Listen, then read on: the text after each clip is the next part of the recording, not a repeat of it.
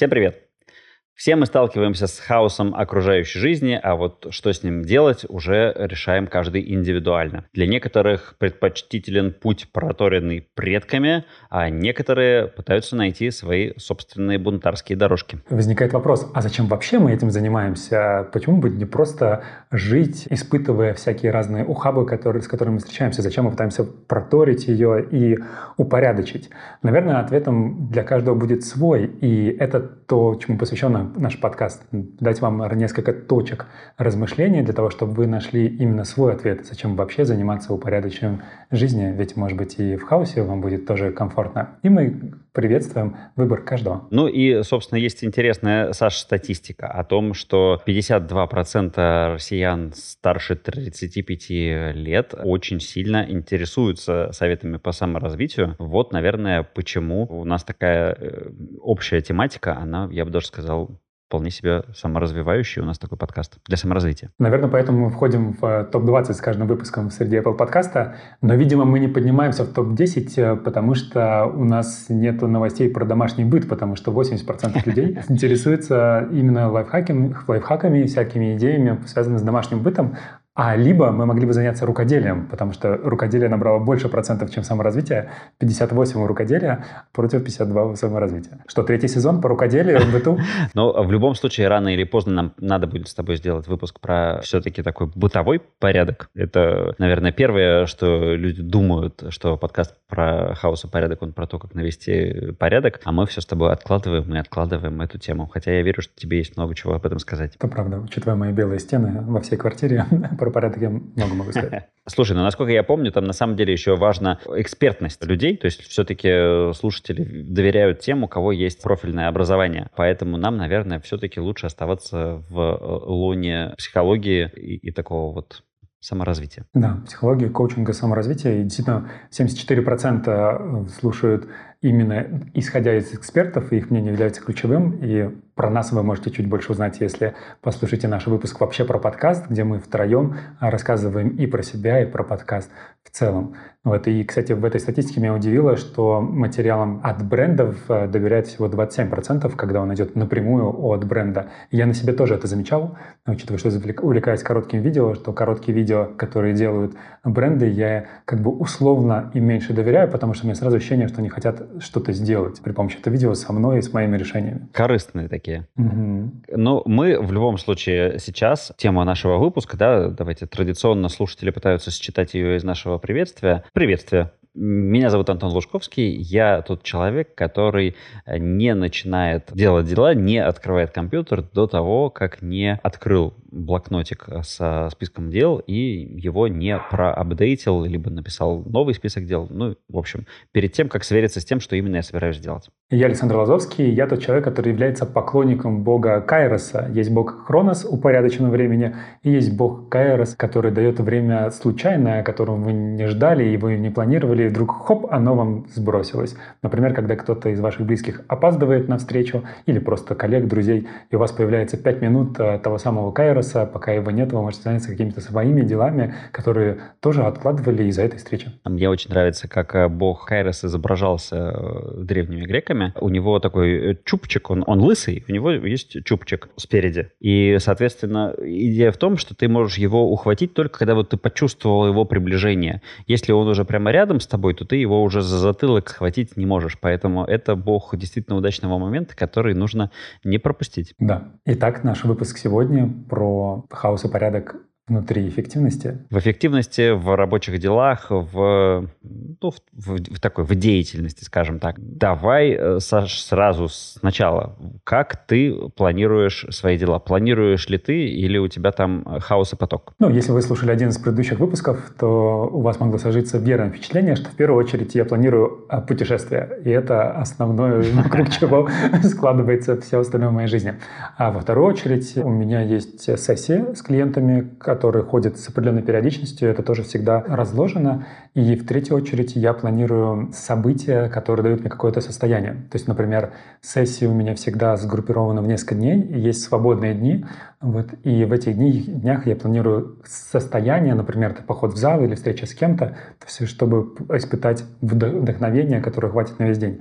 И также у меня всегда есть два дня, это понедельник и пятница, когда у меня нет планов, и в эти дни у меня нет никаких обязательств ни перед кем, и эти дни у меня связаны либо с творчеством, либо с отдыхом. Тогда я записываю короткие видео, или тогда я просто отдыхаю, это время для себя, скажем так. Подтверждаю, невозможно поставить Саше встречу на эти дни. Э, так не работает. Это, кстати, классная практика. У меня есть в моей рабочей деятельности тоже партнер, с которым у него есть три рабочих дня и есть вторник, четверг, когда что бы там ни случилось, от него получить ответ никакого невозможно. Мне кажется, это очень круто с точки зрения личных границ и сохранения своего ресурса. Я вот, если говорить про время, то вообще сложно представляю себе, каким образом я жил до развития Google календаря. Я, кстати, был очень счастлив, когда на айфоне, когда полтора года назад, дошли андроидные технологии, и там тоже появилась возможность поставить на рабочий экран виджет с календарем, чтобы было видно просто ближайшие дела этого дня. Мне кажется, это супер удобно, ну, и привносит порядок и спокойствие. Хотя, конечно, я помню, что там до этого было. До этого были просто бумажные ежедневники, еще отдельная такая приблуда, которую надо было носить с собой, записывать туда ручкой. Не было вот этого кайфа перетаскивания встреч, э, делания встреч регулярных. Вот как у нас, э, например, для этого подкаста существует как минимум три встречи в неделю, которые просто регулярно стоят на месте. И, и, очень, и очень это удобно. Короче, я знаю многих людей, которые живут в идеологии, если этого нет в календаре, то этого не произойдет. Uh, у меня, наверное, все-таки календарное планирование и планирование по задачам, они существуют параллельно, но, безусловно, взаимосвязаны. Интересно, а ты скорее планируешь задачи и их выполнение во времени или планируешь скорее события в календаре? Э, вот я именно планирую события. То есть я знаю людей, которые планируют э, выполнение задач, то есть ставят слот. Вот эту задачу я делаю вот в этот момент. И так, и так я не делаю. Я просто оставляю свободное время. И, кстати, вот это вещь, которую я считаю супер важной. Идея того, что нельзя планировать больше 40% своего календаря, потому что если ты планируешь больше, то дальше каким-то магическим образом ты оказываешься в ситуации, когда ты ничего не успеваешь. И это вполне себе логично. Я помню, у меня был клиент, для которого вот одна эта мысль оказалась э, поворотной и спасительной, потому что он просто перестал э, планировать больше 40%, и э, у него закончились все претензии к себе, и он стал успевать делать все то, что он на самом деле хотел. Прикольно. Я соблюдаю этот принцип в виде недели. То есть у меня есть, например, четверг, я всегда работаю по 12 часов. Четверг, первая сессия в 9, последняя заканчивается либо в 10, либо в 11, и для меня это норм, потому что это единственный день недели, такой супер насыщенный, а остальные дни, они гораздо более плавные, и, как я уже сказал, есть пару дней, которых вообще нет запланированных событий, и в итоге получается такой объем. Но что мне больше отзывалось в твоих словах, лично я не верю в тайм-менеджмент, э, вот в классику тайм-менеджмента, когда у тебя есть время, тебе нужно его распределить, тебе нужно жить какие-то задачи. Я больше верю в ресурс-менеджмент, это некоторая отголосок тайм-менеджмента, в смысле следующий виток или ответвление от него, когда говорят, что в первую очередь важно планировать события, планируя события, понимать, какие они будут давать, какое состояние у тебя будет появляться в результате этого события, и только после этого планировать задачи, которые не наполнены эмоциями, которые просто надо сделать. То есть, например, я очень люблю воскресенье, потому что в воскресенье с утра у меня есть сессия с постоянными клиентами, но я знаю, что эти сессии всегда вдохновляющие, и после них все мое воскресенье будет очень вдохновленным, в том числе и для меня, не только для клиентов. А, например, есть другие задачи, которые я тоже выполняю.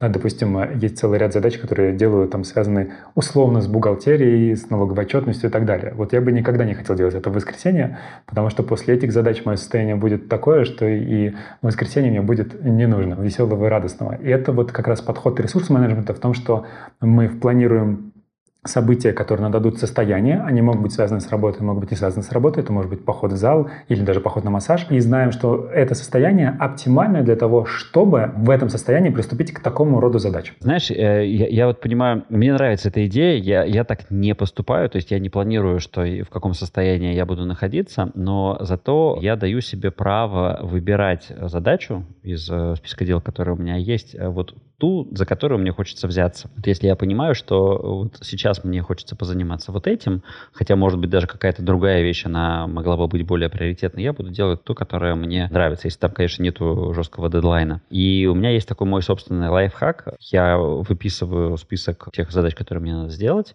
а потом я проставляю циферки вот в этом самом подходе, что мне хочется сделать первым, что мне хочется сделать вторым, что я могу сделать третьим.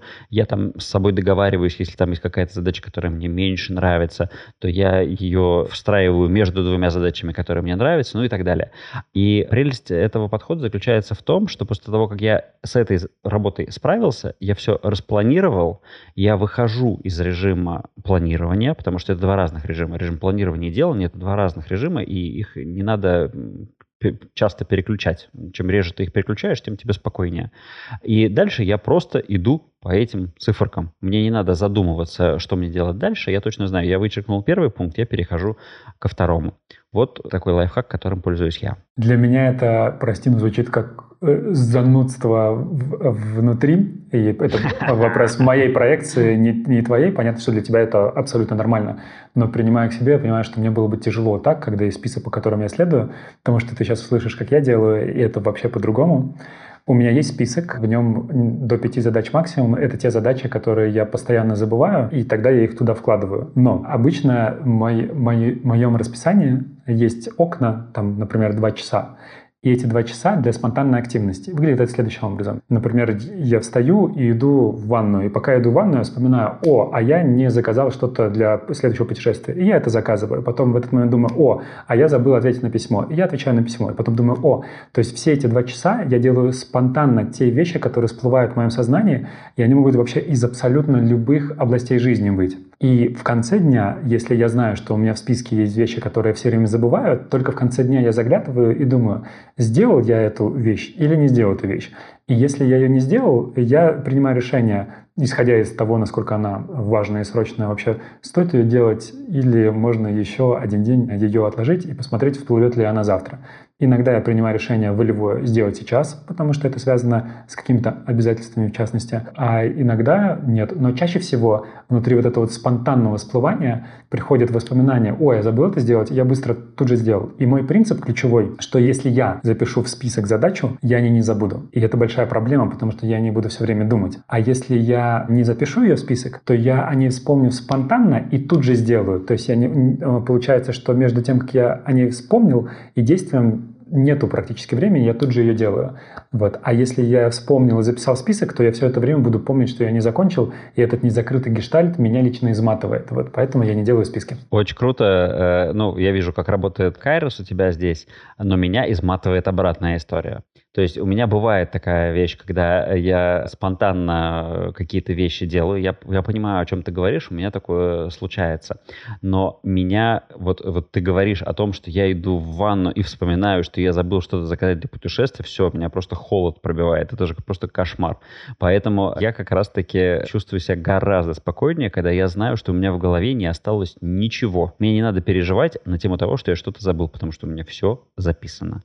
Все, и это на одной страничке, на другой страничке, в одной заметке, в другой заметке, но а, у меня есть гарантия того, что это просто так не пропадет. И с точки зрения коммуникации, кстати, у меня то же самое, да, то есть я, если что-то, кто-то, кто-то от меня что-то хочет, и я не отвечаю на это сразу же, то это значит, что я это э, сообщение, я его запинил или пометил непрочитанным, и я успокоен внутри, я перестаю об этом думать, потому что я знаю, что просто сама система нотификации, она мне его подсветит э, в какой-то момент, когда я обращусь к, там, к мессенджеру, например. Хочу здесь добавить, во-первых, призвать наших слушателей писать в комментариях, а как вы с этим подходите, вы планируете список или вы делаете хаотично, как было в моем примере, и сказать, что один из лайфхаков, который я использую, момент, когда от меня что-то просят, особенно если в пятницу просят, когда я ничего не делаю, или для, ну, ничего не делаю из того, что я должен сделать к расписанию, к дедлайнам. Или когда в субботу просят, я внутри этого же чата пишу сам себе отложенное напоминание. Там пишет, Саша, это напоминание ты сделал сам себе. Если вдруг ты забыл, этот человек ждет тебя это. И я это оставляю в том же диалоге. Например, это может быть диалоги с тобой произойти, когда и приступит понедельник, 12 часов 03 минуты какие-нибудь, выскочить это сообщение, я такой посмотрю, о, я забыл это сделать, и тут же это сделаю. Так что вот таким способом я пользуюсь для того, чтобы не забывать то, что я обещал в коммуникации кому-то сделать, выслать какую-то книгу, проверить какую-нибудь там презентацию. Вот. Прикольно. Прикольно. Я, я не пользуюсь отложенными сообщениями. Я, я, я просто помечаю. Интересно. Так, хорошо, Саш, мы поговорили про дела, да, про, про задачи.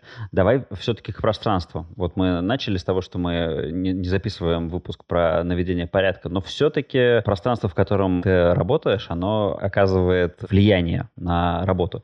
И я, например, я, я фанат рабочих мест. Я подписан на всякие хэштеги с workspaces, где люди показывают, как они обустраивают себе место, и я могу бесконечно смотреть на вот эту вот красоту, как расположены мониторчики, как расположены колонки, и какая столешница красивая, и прям вот хочется туда сесть и начать работать. Конечно же, предварительно все разложив по местам, наведя порядок, и вот после этого можно взять чистый лист бумаги, написать список задач и начать творить. Вот у тебя как с, с рабочими местами? У меня рабочее место максимально пустое. На нем есть ноутбук, микрофон, для дизайна, если нужен, потому что на самом деле я пишу всегда на этот микрофон. На нем есть мозг как мой талисман, и все. На нем почти никогда нет ни листа бумаги, ни ручки, потому что я все делаю, я, у меня слепая печать, я все печатаю в момент происходящего события, будь то сессия, либо созвон с кем-то.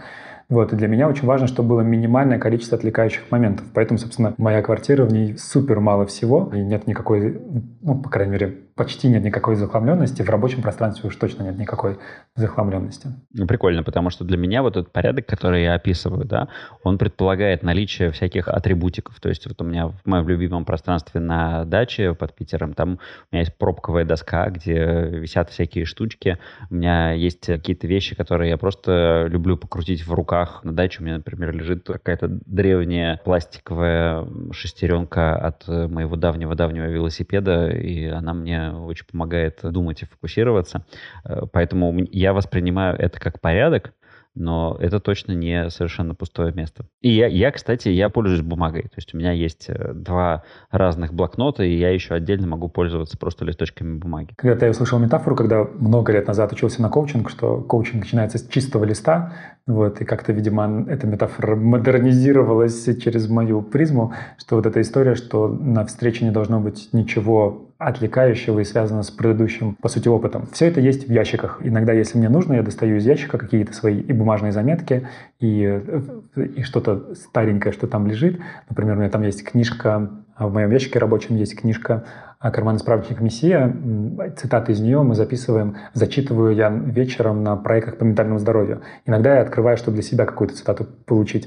Она есть, она для меня очень ценна, но она в ящике, чтобы не отвлекала меня в момент работы. Прикольно. Мне, мне нравится. Это хорошо. Кстати, если говорить про книги, наверное, в эту сторону самая известная книга «Магическая уборка». Несмотря на то, что ее автор, э, уже имея детей, отказалась от изначальных посылов, что все должно держать в порядке, но в целом мы вышлем ссылку на эту книгу. В ней очень хорошо сказано именно про то, как наводить порядок в жизни. И там есть один принцип, который есть и у тебя, и у меня, но он совершенно по-разному реализован. Что оставлять только те вещи, которые дают радость. И вот этот момент, что у тебя есть вот эта самая шестеренка, которая дает тебе радость, радость и эмоции, поэтому она остается, остается, да, а мне пустота дает радость и эмоцию, поэтому у меня остается пустота. То есть получается, что по-разному можно его воплощать, но вот как раз именно такого рода принципы, как делать, и там выкидывать вещи, которые ты не носишь, потому что ты не испытываешь радости от нее, условно.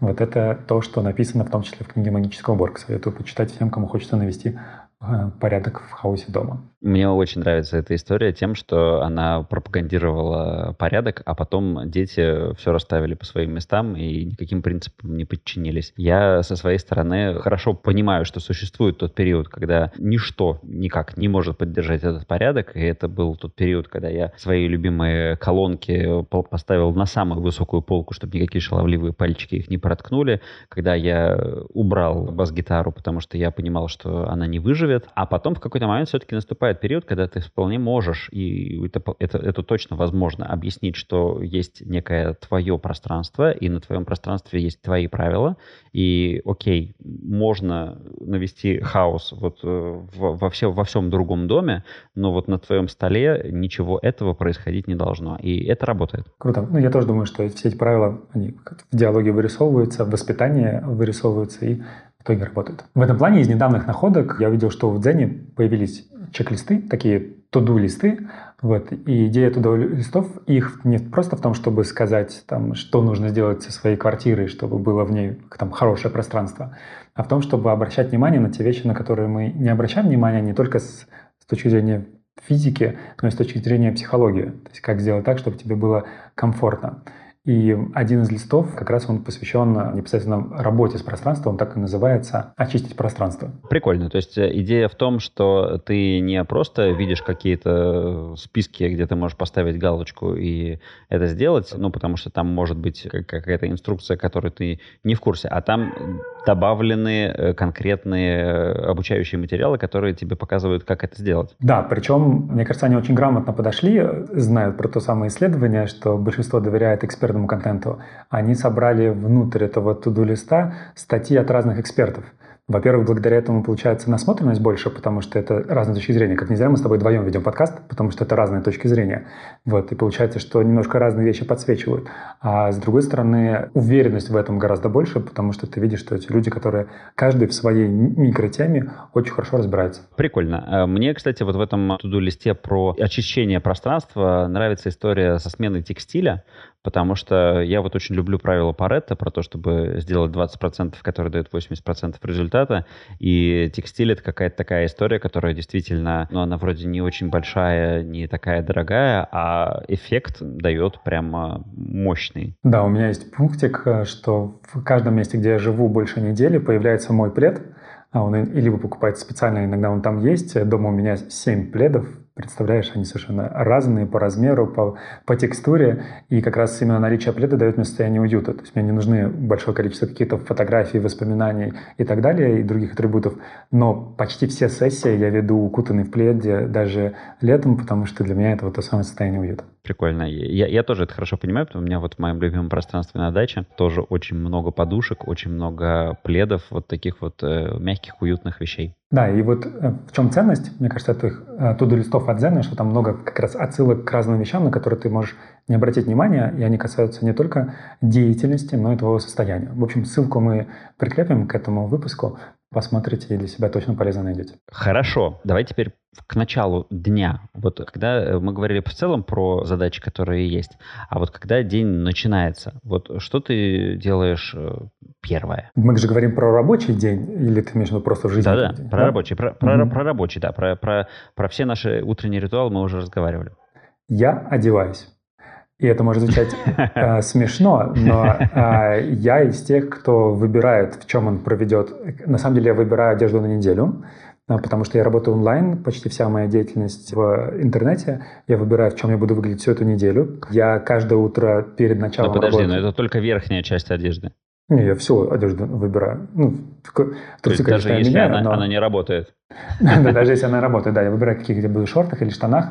Вот. А я выбираю, какой будет запах. Сегодня у меня есть такой пунктик на ароматы, у меня их сейчас 7 штук, и они разные и по вкусу, и по стоимости, и в зависимости от того, какой сегодня день, и какой я хочу дух добавить, то есть мне нужно больше добавить условно люкса, или мне нужно больше добавить спорта, или больше добавить легкости, я выбираю, какой аромат на себя нанести, и наношу с утра аромат, и после этого я сажусь и начинаю деятельность. А у меня очень утилитарная история, но вот я уже сказал о том, что я сначала э, создаю этот список дел и потом уже открываю компьютер, потому что компьютер все равно начинает докидывать какие-то вещи, которые я не планировал, с которыми надо разобраться. Мне очень нравится еще идеология чистого листа, и иногда я это использую, когда я отбрасываю все, беру именно вот прям чистый-чистый лист и просто записываю, что я хочу и что я знаю, мне необходимо сделать сегодня, не оглядываясь на то, что было в предыдущий день. В этом же смысле мне очень нравится идея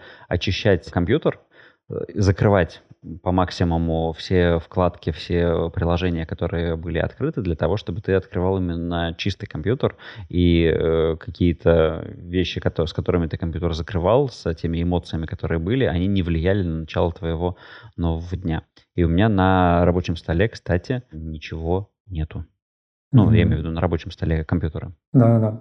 У меня тоже ничего нет, и для меня триггер, когда очень много там элементов, поэтому у меня все, все абсолютно стерто в этом плане. Mac идеальный для э, работы, для интерфейса, потому что ничего не нужно туда выводить. Продолжая историю про компьютеры, вот смотри, компьютер – существо многозадачное. Насколько многозадачный человек? Можно ли выполнять несколько задач одновременно или между ними быстро переключаться? Вот ты как думаешь? Несколько лет назад моя близкая подруга, психолог, она поделилась историей, как к ней подкатывал другой психолог, и они работали в соседних кабинетах, и он ей писал всякие смс-сообщения, ну, в Телеграме просто всякие сообщения, фотографии, гифки. А потом она поняла, что он это делает в момент, пока ведет сессию с клиенткой. Для меня это очень яркий пример. А, а, я когда-то подумал, боже, не дай бог, я так буду ненавидеть свою работу, что я буду хотеть параллельно своей деятельности заниматься еще чем-то. И исходя из этого, мой вывод, что даже если и есть мультизадачность, то а, она обесценивает происходящий процесс, и лучше погрузиться полностью и переключиться потом на другое, а нежели пытаться параллельно делать две вещи, потому что ты не отдаешь себя каждой из этих вещей. Ну, э, слушайте, я, я, я думаю, что слушатели, которые внимательно слушают наш подкаст, помнят, что ты, Саша, даже никаких лекций и книг не слушаешь, когда спортом занимаешься, для того, чтобы полностью отдаться спортом.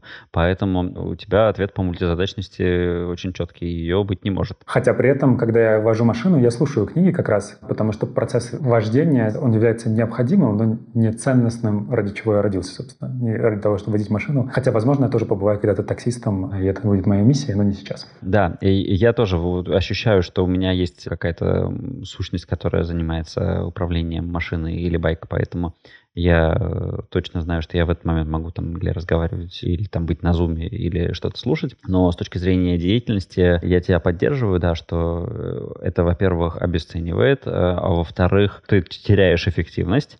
И в-третьих, я то абсолютно уверен, что вот постоянные переключения, они очень сильно снижают производительность. И поэтому вот это такой бич мультизадачности, когда мы живем и думаем, что мы можем делать одно дело и параллельно быстренько отвечать на какие-то сообщения, сообщения, которые нам приходят, на самом деле мы каждый раз отбрасываем себя там, на 5 минут назад, потому что нам обратно надо перефокусироваться. Это не всегда просто, сказать всему вокруг э, нет, но так точно продуктивнее. Я видел исследование, оно немного шуточное. Там мужчина и женщина водили машину, в этот момент им нужно было решать задачи по алгебре, которые им давал э, пассажир, и уворачиваться от мечей разного размера, которые кидали перед машиной. Вот, и это, собственно, показалось, что ни один человек не способен водить машину безопасно, решая сложные математические задачи. В итоге все врезались. Ни один человек не прошел это исследование эффективно. Прикольно. Значит, я халявлю, когда я разговариваю по телефону и делаю вид, что я могу что-то придумать и скреативить. Как, кстати, если я правильно помню, именно подготовку этого выпуска я тоже вел с тобой э, за рулем. Вполне возможно. Так, сейчас, сейчас, сейчас. Что, что у нас там дальше? Приложение это и гаджеты, что мы тут имели в виду? Это ты подтверждаешь, что ты за рулем водил? Так, мы с тобой хотели поговорить еще про приложения и про гаджеты. Угу. Что, что, что здесь? Э, есть ли у тебя какие-то вещи, которыми ты пользуешься для повышения своей эффективности? Я пользуюсь просто обычными заметками в сети Apple, и они распределены на папки, в которых есть там клиенты, встречи, заветки для создания коротких видео, заметки по подкасту и так далее. Вот, и это основное, что я делаю. Однако я знаю, что есть ряд приложений, тот же самый Notion, да, где внутри есть прямо э, внедренный уже ИИ, искусственный интеллект, который помогает систематизировать э, все твои заметки. И еще для больших проектов я использую Мира. И внутри Мира, если ты научишься взаимодействовать с его интерфейсом, ты можешь создавать очень интересные интеллект-карты. И, например, когда мы делали бота по ментальному здоровью вместе с командой ВК, вот мы использовали Миро э, как вот это место, где как раз вся наша работа на, этом, на этой доске была изображена как в формате и мастер-майнд-карты, и в формате разных заметок. Вот это все, что я использую ты, уверен, пользуешься гораздо большим количеством гаджетов. А вот и нет, а вот и нет. Я действительно, я, может быть, пользовался и пробовал э, большее количество, но э, я пользуюсь Миру для какого-то, скорее, более стратегического подхода к собственному планированию. Я пользуюсь им для командных сессий. А для себя у меня самый главный мой друг — это мой большой блокнот, в котором мне просто очень удобно писать, рисовать, создавать, придумывать и вести учет всем тем вещам, которые важно не забыть. Блокнот прям физически аналоговый? Прямо Или... вот. Вот он, мой, мой любимый блокнот. Тут куча всяких э, штук и следов от чашек кофе. Те, кто нас слушает, подтверждают, что Антон показывает блокнот формат А4, э, перешит стальной проволокой. Вот, и видно, что он его с собой носит, потому что чувствуется, что блок, блокнот ему уделяет внимание, что это не только что купленное для нашего эфира э, что-то. Да-да, это, конкретно этот уже подходит к концу и требует замены. Но, кстати, э, я могу поделиться, что вот э, понятно, что на вкус и цвет у каждого свое, но вот этот формат э, называется dotted, то есть там проставлены точечки. Он не разлинованный и не расклетчатый, а там есть точечки. И это для меня идеальный баланс между вообще пустым листом, в котором я немножечко теряюсь, и с жесткой структурой клетки или линейки. А вот точечки, они позволяют тебе к ним прислушиваться или не прислушиваться. А что у тебя, как у тебя стоят дела с почтой? Как ты ей пользуешься, как ты там управляешь рабочей перепиской? Ну, почта, конечно, меньше сейчас оказывает влияние, чем а, мессенджеры. И у меня, наверное, подход и к почте, и к мессенджерам одинаковый. Либо я отвечаю сразу же, либо я помечаю звездочкой в Gmail, пином в там, Телеграме или в WhatsApp и закрепляю то сообщение, которое требует от меня каких, как, ну, на которое я буду отвечать чуть позже. И, конечно же, долго висящие письма, они меня расстраивают. Я на этой неделе, наконец, открепил э, сообщение от моего научного руководителя, которое висело у меня почти два месяца. И, наконец, отправил все материалы, которые она у меня ждала. И мне стало очень хорошо и приятно. Понимаю тебя. Кстати, ты, наверное, этого не знаешь, но благодаря тебе у меня в Телеграме появились папочки. Я до э, подкаста. Да-да-да, мы с тобой обсуждали как раз про порядок в контенте.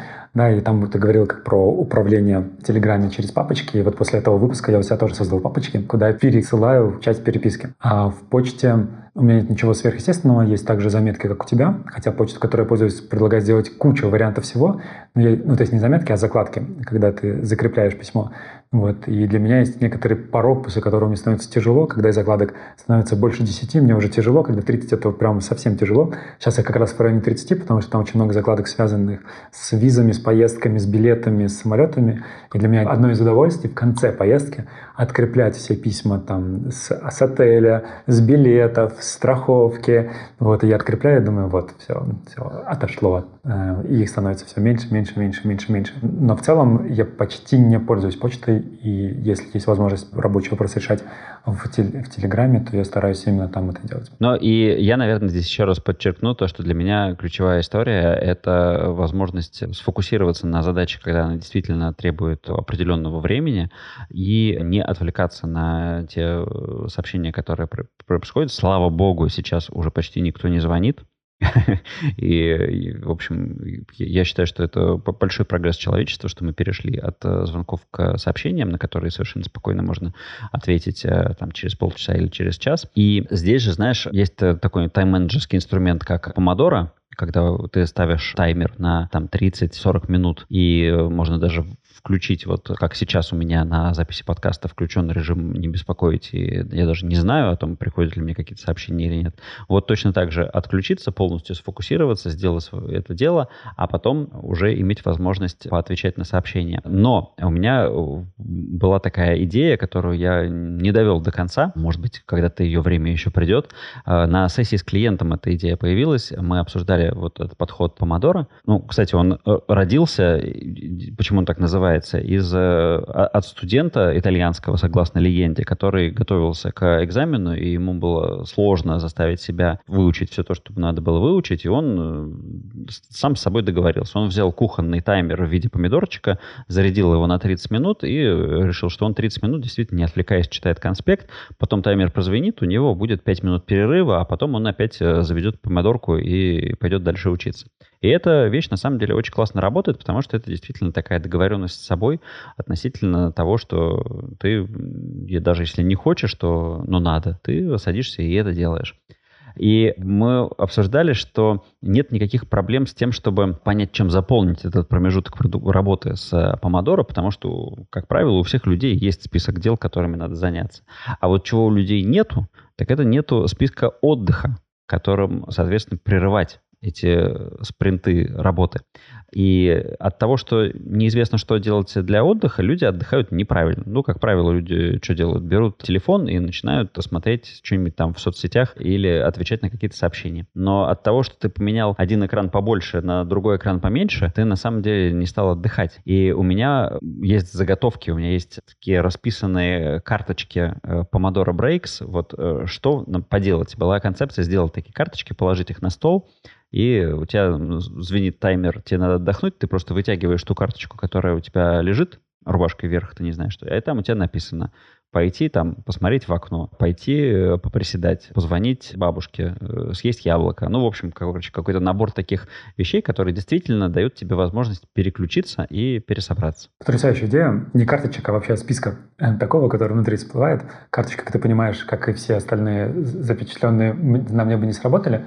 Но мне кажется, что самая идея, что то, о чем ты сейчас говоришь, чтобы люди знали, как, что они будут делать в отдых, и что отдыхать это не значит работать другую работу, и отдыхать это не значит сидеть и смотреть что-то в соцсетях. Вот это очень важное послание. Частично мы этого коснулись в выпуске про путешествия. Послушайте, если вы не слушаете, не слушали. Частично в выпуске про сон. Ну и кажется, у нас уже назревает когда-то выпуск вообще, а как отдыхать в хаос и порядок вообще в отдыхе. Вот из чего он состоит и как сделать это было, мне кажется, будет довольно ценно. Я в завершении расскажу свою любимую байку. Эта байка появилась в моем предыдущем подкасте «Легко и не очень» с Ильей Литвиком. Он рассказывал о том, что он для переключения выключает телефон в авиарежим, ставит 30-минутный таймер и берет книгу с какой-нибудь лютой фантастикой. Он 30 минут погружается в какие-то совершенно другие миры, полностью его нейроны переключаются на совершенно другие дорожки, потом звонит таймер, он откладывает книгу, включая, выключает авиарежим, и, соответственно, заново переродившись, готов к новому спринту труда. Мне кажется, классный вообще способ. Я думаю, пора сворачиваться. Спасибо большое, что вы были с нами. Подписывайтесь, пожалуйста, на нас, если вы еще не подписались, чтобы не пропустить э, следующие выпуски. Мы выходим каждые две недели. Заглядывайте к нам в телеграм-канал, там э, мы добавляем всяких полезных материалов. И пересылайте же, пожалуйста, наш подкаст э, своим друзьям. Пусть слушателей наш, нашего подкаста будет больше. А если вы считаете, что с прослушиванием подкаста э, жизнь людей улучшается, и вот эта самая цель саморазвития, про которую мы говорили в самом начале, тоже происходит, то мир, значит, становится лучше, значит, наш подкаст должно послушать побольше людей. И переходите на нас в социальных сетях. За Антоном можно наблюдать. Наверняка он выложит пару своих рабочих столов для наглядности внутри своего Инстаграма. И в целом у него очень упорядоченный Инстаграм, если зайдете, вы это увидите. Ну и ко мне можно тоже заходить и посмотреть на какой-то творческий хаос, который там а, часто происходит. Да прибудет с вами порядок. И пусть остается все-таки хаос в рабочем пространстве.